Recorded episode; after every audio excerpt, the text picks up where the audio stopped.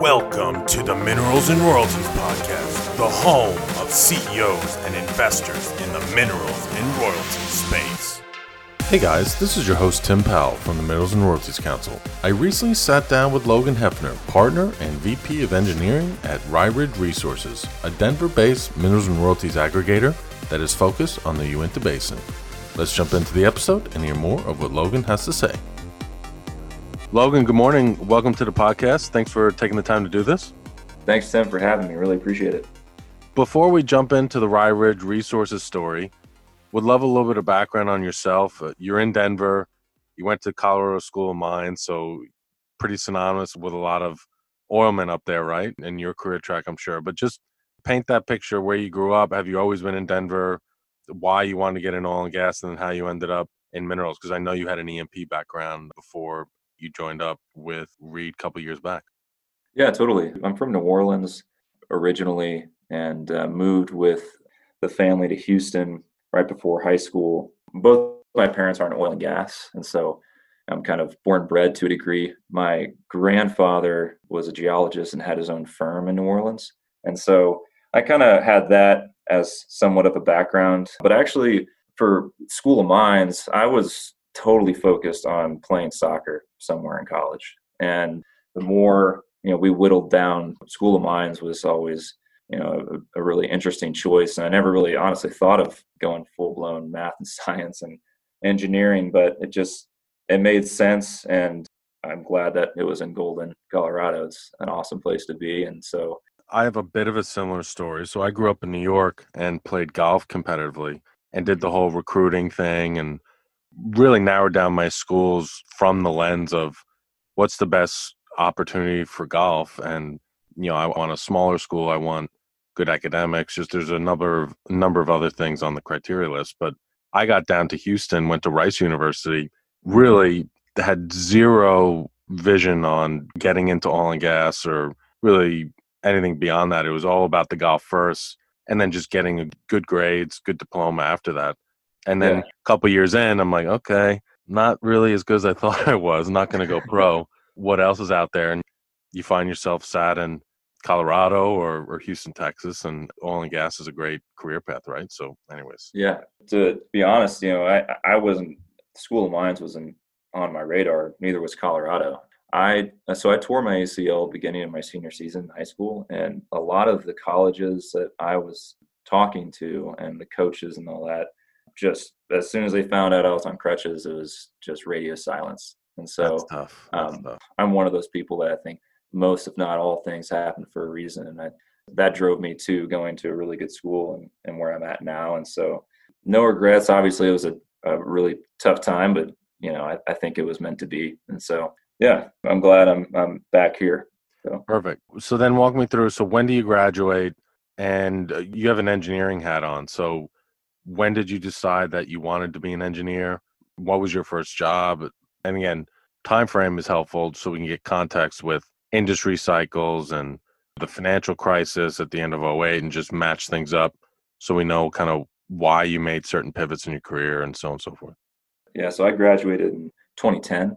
I knew immediately getting to school that I was going to be going into petroleum engineering. So, petroleum engineer degree and yeah, so 2010, and I had a couple internships, one with Rosetta Resources and another with Goodrich Petroleum, both in Houston and like mainly Gulf Coast, Texas, Louisiana assets. And so, especially after those couple internships, you know, not only was I thinking, yeah, petroleum is what I'm meant to be doing, but more specifically a reservoir engineer by trade within the industry. And those two internships really kind of guided me to that. And with my first gig out of school being at Goodrich Petroleum as a reservoir engineer, 80% of my career has been reservoir engineering, a couple production engineering stints. And after Goodrich was amazing. I love that company. It's small, public, and I learned a ton from those guys. And after few years, you know, I was really wanting to get back to Colorado and QEP was looking and I thought it would be really interesting to get some Rockies experience and be a good way to get back to Denver. And so joined up with QEP in 2012 and was there for a couple years and you know, it was a much bigger company than Goodrich. And so kind of wanted to get back to that smaller type shop. Went to Great Western, a smaller private company that is in the uh, DJ Basin, pretty much a pure play DJ Basin operator. And yeah, that kind of brought me up until I met Reed in 2018. I had always wanted to do my own thing and partner up with a group or or just a partner, and it was just very fortuitous timing when I met Reed. He had just kind of exited. He had put together a small friends and family fund in the DJ Basin, and he put together a nice position in the southern part of the DJ Basin. Right before that, really took off, and so he exited out of that right as we were kind of getting together, and he was all in the minerals space and really sold me on the thesis of you know raising an, another fund a larger fund and doing it again and so so that brings us to like beginning of 2018 when I left Great Western and partnered with Reed. And is Reed is he more of a land background because and what was the context of you guys crossing paths? Was it through mutual friends or just Dallas Petroleum Club? I mean, you bring the engineering expertise to the table and you know, one thing that's pretty common is that when things were frothy, it was very much a land play, kind of aggregate, flip, do it again, simultaneous closes, etc. It was a way to make a good living, right? But yeah. As the space has evolved a bit and more sophistication has come to the space, having technical capabilities is as important as ever. And yeah. so was that kind of where Reed and you kind of came to the meeting of the minds to partner up on the next fund? Yeah, to really echo that point, you know, Reed really wanted someone on the technical side. And, you know, he had really good success in his previous fund and that thesis. And so being able to beef up the technical side to your point is especially in the mineral space, which that was that wasn't really a thing. It was more, you know, lawyers, attorneys, landmen, you know, et cetera, that made up most of the kind of ground game buying. And so he knew that, you know, to really have that competitive advantage, especially in basins that are a little sleepier, it's good to yeah, have that technical background and so yeah if that answers your question but the way we met is it, it, was just it was completely organic and just somewhat out of the blue you know like i mentioned i was always wanted to do my own thing so taking every coffee and you know beer and happy hours that i could with just meeting new people in the industry that were kind of like-minded i met reed through a guy that was in dallas who knew reed and knew that reed wanted to do something and met Reed for coffee and then beers after that. And then it just it made sense. We clicked, had our families meet up, and it just we're like, let's do this thing. So no, that's great. And by the way, on a on a side note, it, just curious. So when you said you wanted to get back up to Denver in the beginning of your career, did you already have a family at that point, or just like being up in Denver when you were in college? Because we've done a series of episodes here, and that's been a trend for quite a few folks. Is just saying yeah, I, I could have gone on with this company, but I needed a career change, and I really like living in in so and so city. Uh, another example, Oscar Torres, who runs Tower Rock Oil and Gas, he started his career with Royalty Clearinghouse. Late '90s, got offered a job in Midland, wanted to stay in Austin, and got this job offer from a startup minerals company. Didn't know what minerals really was all about, but like you said, life happens for you, not to you. You just follow that path, and so it's just interesting to hear that more and more. And I guess for those out there who are listening who are building teams, just kind of identifying that there's a lot of really good talent out there. So if you want to build teams in certain cities, just identifying the kind of the life aspect of their careers, right? And where right. their families are and where they want to live and everything. Because you can run a royalties company from anywhere, right? So, oh yeah, for sure. There's talented executives all over. But yeah, it's a bit of a digression. But I'm just curious. Hey guys, I wanted to take a quick break from the conversation to say thank you to Noble Royalties for sponsoring our Minerals and Royalties podcast. As a leader in the minerals and royalties space since 1997, Noble remains committed to creative solutions for others who may be rethinking their risk tolerance. In order to adjust to the current market cycle, Noble thinks it might be time to reset, rethink, and redeploy capital differently. If you're interested in exploring ways to work with Noble, then please give Chase Morris a call at 972 788 5823 or email him at cmorris at nobleroyalties.com. I also want to thank Enverus, a leading energy SaaS company that has software platforms designed to empower oil and gas companies through analytics and highly technical insights. MineralSoft is Enverus's minerals management platform that enables owners to capture missing revenue and maximize the value of their minerals portfolios. Energy Link is an Enverus platform for automating joint venture and owner relations business processes. If you're interested in learning more about Enverus, MineralSoft, and Energy Link, then please visit www.enverus.com or email businessdevelopment at enverus.com. Thanks. Now let's jump back into the episode.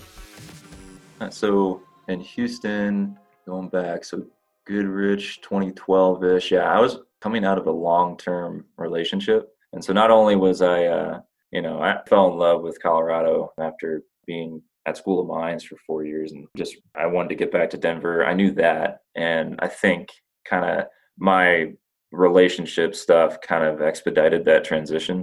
Um, Get the hell out know? of it, right? Yeah, and I was lucky on the timing with you know a few groups in Denver were looking and they were willing to relocate. Um, And yeah, so obviously QEP was one of those, and I jumped on it and was like, you know what, I'm going to do everything I can to stay here if I can. And luckily, I've been able to do that and met my now wife in 2014, and yeah, we've got two kids and we're in Golden, so we're got some pretty deep roots. And now, you know, my parents they were in Houston for a while, but they like I mentioned, they're in oil and gas, and my mom was with Parsley Energy. My dad was with Contra Resources for a number of years, and they moved from Houston to Midland. So my brother and I get, had to get used to the idea of flying from not Denver to Houston, but Denver to Midland, which is very different. Mm-hmm. And Midland's obviously even very different from Spring Woodlands area, which is where I did my high school years in Houston. So but my parents are now in Denver. My brother's in Denver, and so the whole family's kind of back together and more or less relocated permanently to to Denver. So it's it's been great. Well, so let- let's jump back in. So, circa 2018, you joined forces with Reed, and you guys decide to go out and raise a small, high net worth and family offices fund. And talk about how the strategy evolved because it's gotten very rifle shot. And what I find really interesting about you guys is that typically these rifle shot funds are kind of core of core, Eagleford or Midland Basin or Delaware and you guys ended up focusing on the Uinta Basin. So why don't you walk me through where you guys were in 2018, how things evolved, and where you are today in terms of the strategy and what you're building in your portfolio? Yeah, 2018, we were on the road a bunch, obviously with the fundraise, and we were always going to be Rockies focused. We felt there's for us and our skill set and our experience more of an opportunity in the Rockies for us. And going out, we actually had this multi-basin approach where we were going to be Bakken and DJ, and Uinta. And given, you know, after the fundraise, we ended up little sub 10 million fund. We figured it would be good and just more advantageous for us just to focus in one basin. Uh, the Bakken is obviously gigantic. The DJ is also big, but does have its political hair on it. But the Uinta was kind of this, and still is, you know, it's this re-emerging play with respect to you know, horizontal drilling. And it's been around for a long time, but with you know, especially some recent well performance, we had we were obviously looking at what was going on in, in all of these basins and just first off hearing what was going on in the Uinta as far as production performance and these gigantic wells, it, it drove us to really to dive in and study it very detailed way. And so the more we looked at it compared to the risk profiles associated with the DJ and the Williston basins, we felt for our fund size and how mobile we could be that the Uinta would be a custom fit place for us to put some dollars to work in the mineral space and we it's a lot easier to a dollar goes a, a longer way in the Uinta basin than the Bakken and the DJ and I think that's just where the opportunity lies is because it's earlier on, certainly, than the Bakken and the DJ and the Permian, and most of the other big unconventional basins with respect to horizontal drilling, but it's trending in a very exciting way. And one thing I really found interesting in our conversation offline is the geology and the uniqueness of the Uinta. I'll give you permission here to nerd out for a little bit, but I know being Yeah. a technical hat, you came across the Uinta and were really diving in and found it quite fascinating. You want to just expand upon that a little bit and how it might Yeah. compare to other basins out there that are as prolific or more prolific? So when you think about some of the other bigger basins like the Williston, Permian, DJ, I mean, a lot of those are they're kind of they're open marine, shallow marine, very areally expansive, very very big, and obviously you know each basin in play has their cores, and but when you compare that to the Uinta, the depositional environment of the Uinta Basin is lacustrine. So it's this ancient lake that existed for like over 10 million years, and I think was one of the longest existing lakes known to man in the geologic record. So that just geologically was very different compared to the bigger basins. And so what's interesting is it's a lot smaller, especially the core. Where we're focused is in the overpressure, the overpressured oil play. And that spans a handful of townships versus like 30 townships plus in the Bakken, for for instance. And it's for us, you know, that it's good and bad. You know, for us, it's really good because it almost creates a bullseye just from a geological standpoint where this is, you know, although it is smaller, there's only so many places to go as far as new drills and delineation because, you know, when you're out of that, the overpressure cell, it, it changes pretty quickly. So as an engineer and a technical person, I love having the geology lead us. And that can only take you so far, obviously, if don't have much of an idea of where development's going to go. But just given the size of it, it kind of narrows that down and it does give you a little more line of sight on on where operators are going to go. And so there's that. And then also it's got over 2,000 feet of gross interval. In some places, it's up near 5,000 feet. And so compared to the Bakken, for instance, where maybe you're dealing with 50 feet thickness, I mean, it's it's a ton of resource packed into a small area at generation depth and within an overpressure cell. And so all of that kind of sets up for a really exciting area. And the well performance is also telling that story and is corroborating what we see on the geology too. Hey guys, I wanted to take a quick break from the conversation to say thank you to Noble Royalties for sponsoring our Minerals and Royalties podcast. As a leader in the minerals and royalties space since 1997, Noble remains committed to creative solutions for others who may be rethinking their risk tolerance.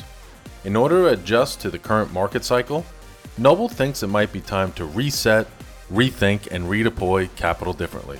If you're interested in exploring ways to work with Noble, then please give Chase Morris a call at 972 788 5823 or email him at cmorris at nobleroyalties.com. I also want to thank Enverus, a leading energy SaaS company that has software platforms designed to empower oil and gas companies through analytics and highly technical insights.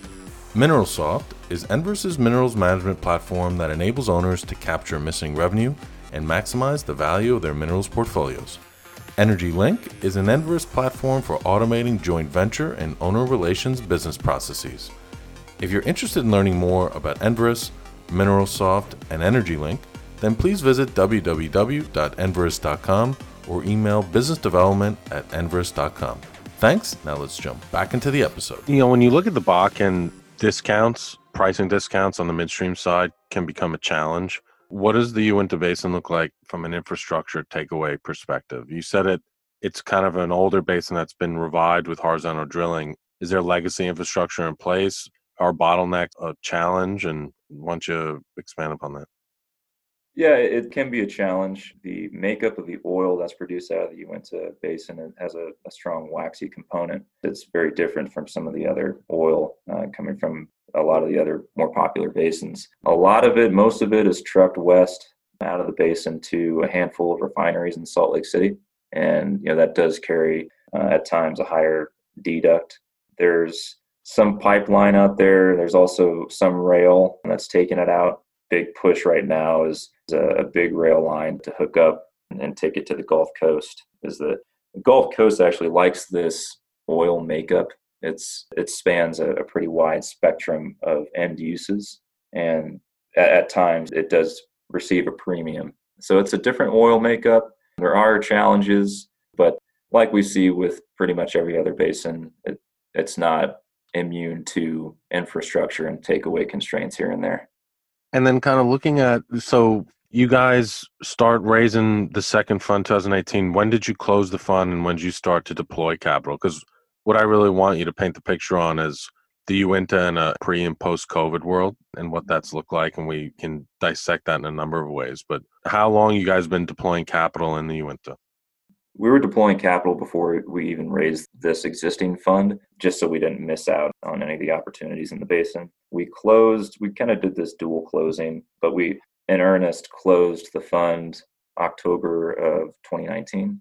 And again, putting money to work before then, but we're able to bring on some bigger investors by doing kind of this second closing and bringing a couple more guys. And so October 2019 is when we closed it. And yeah, that's, we've just been trying to put it to work since then. I mean, we're getting pretty close to more or less exhausting or just getting to the threshold of being able to potentially raise another fund. But yeah, we're putting that money to work as we speak still. So then, kind of looking at second half of 2019 up until March, we'll use that as kind of the line in the sand with COVID hitting its tipping point and then the oil price war, obviously. How has development activity in the area been on either side of that? You know, obviously it's gone down because of oil prices and everything, but in the scheme of things in the portfolios of the companies that are there, has Uinta stood out as an area they want to continue developing? You had mentioned to me that EP Energy, Ovintiv, XCL Resources, and Finley are some of the bigger operators that are active there. Have you seen continued appetite for them to invest in the region? Yeah, we do. And I always mix this up. XCL, I believe, is EnCap or NGP. I always mix those up. But uh, point is, there's large private equity and public dollars that are being spent in the Uinta Basin. And yeah, so it's EP Ovintiv, which was in Canada, which was Newfield for that, XCL and Finley. Yeah, there's still, yeah, obviously with the world being turned upside down in March and moving forward, things definitely paused. Permitting was still happening, but rigs moved out. But now we're seeing them come back in. But yeah, there's definitely a lot of investment still, and these guys very much believe in, in the basin and are very excited about it, just like we are. So it was crazy. You know, things kind of froze up and deal flow was more or less frozen. I think folks just got they were just overall uncomfortable, you know, and like we all were. And so not much was moving during the height of the pandemic. But coming out of it, you know, I really think that at the end of the day, well performance and geology are going to speak volumes. And you know, once we're hoping is that once the economy turns back to life and things get moving again, you know, those core well performance areas and cores of all these basins are going to be where it's at. And, you know, I, I think the Uinta is going to be right in that mix too. Talk to me a little bit about the landowner makeup of the Uinta. So, one, are most of the landowners local? Two, are they highly fractionalized or do you have are these tribal lands or are there large ranchers or these out of state folks? Uh, be curious because that I think there's some uniqueness there to the Uinta, right? And having dealing with landowners in each basin, there's a cultural difference. So any insights there? And then on the back of that, how the bid ask spread has been. You said deal flow was kind of in gridlock at the height of the pandemic. I think that's not a surprise, but historically, I'm sure the pricing in the Uinta probably wasn't as frothy as the Permian, for instance. So has it been uh, the landlords been more reasonable to try to get deals done on the back? Yeah, sure. Yeah. So on the makeup of the mineral owners, you know, it's where we're focused in the overpressure cell. A lot of it is conveniently fee. I mean, there's a, a big tribal component to state fed, but a lot of it is fee. So that's where we're focused and yeah, originally larger ranchers, large families, but in the Uinta, it's pretty fractured. It's very difficult to find 90% of the time. It's a huge challenge. And so I think that's kind of a barrier to entry for a lot of folks. And just because it's just so fractured, it's large families and it's gotten broken up. And that's the case for most plays. But you know, given that it's uh, a much smaller footprint in the Uinta, it means a lot more to find these families just because like i said there's only so many places to go and we're so very focused as far as areal extent we just really make a point and try our hardest to, to identify these existing owners so yeah a lot of times it is pretty broken up and as far as bid ask spread i mean we are putting money to work, I guess, in a very judicious and really holding, sticking to our guns more or less. Thankfully, in the Uinta, it's it's not like the Permian. It's not like most other basins. We're trying to get in as much as we can and stick to our price point. And thankfully, we've had a lot of success doing so. And now that the pandemic is obviously where it's at, but it's it's not like how it was in May or March through May. Things are starting to loosen back up, and so we're just trying to stay focused and put this money to work.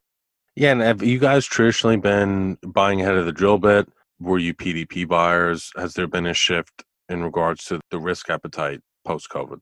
No, we're sticking to it. Our strategy was more undeveloped focused. That definitely lined out with more clarity after we decided to focus fully on the Uinta Basin. Again, just given that it's a handful of townships that we're talking about, we naturally got into a lot of PDP, but our focus was ahead of the drill bit with existing PDP, but knowing that as long as we stay in the geology that we like and that we identify as tier one, we feel good about that. So whether it's PDP or DUC or fully undeveloped, we're pretty agnostic.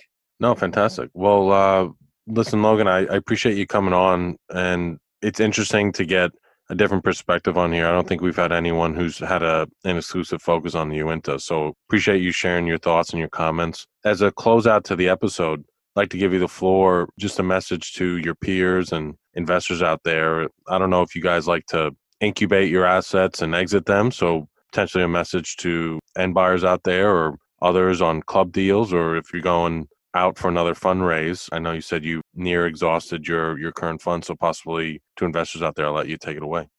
Yeah, I'd say as as far as our existing fund, it's we've got a pretty long life on it. Obviously, we'll be opportunistic with regards to pricing and where that sits next year because who knows. But we're above a thousand net acres, and we will look to exit once it meets our hurdle rate for us and our LPs. And I think if that's next year or year after, whether depending on what happens with oil prices, we'll look at that opportunity. So, and yeah, I think that's the idea, right? Is you know, I think there's a, an opportunity right now, and as where the market currently sits, to you know, put another fund together. I don't think I'll see another opportunity or event like this in my career. I could be wrong, but it's a good time to be buying, and I think the future is bright. Although it's obviously been a crazy, crazy year but I think things are going to get better, and we kind of have to be bullish at the end of the day.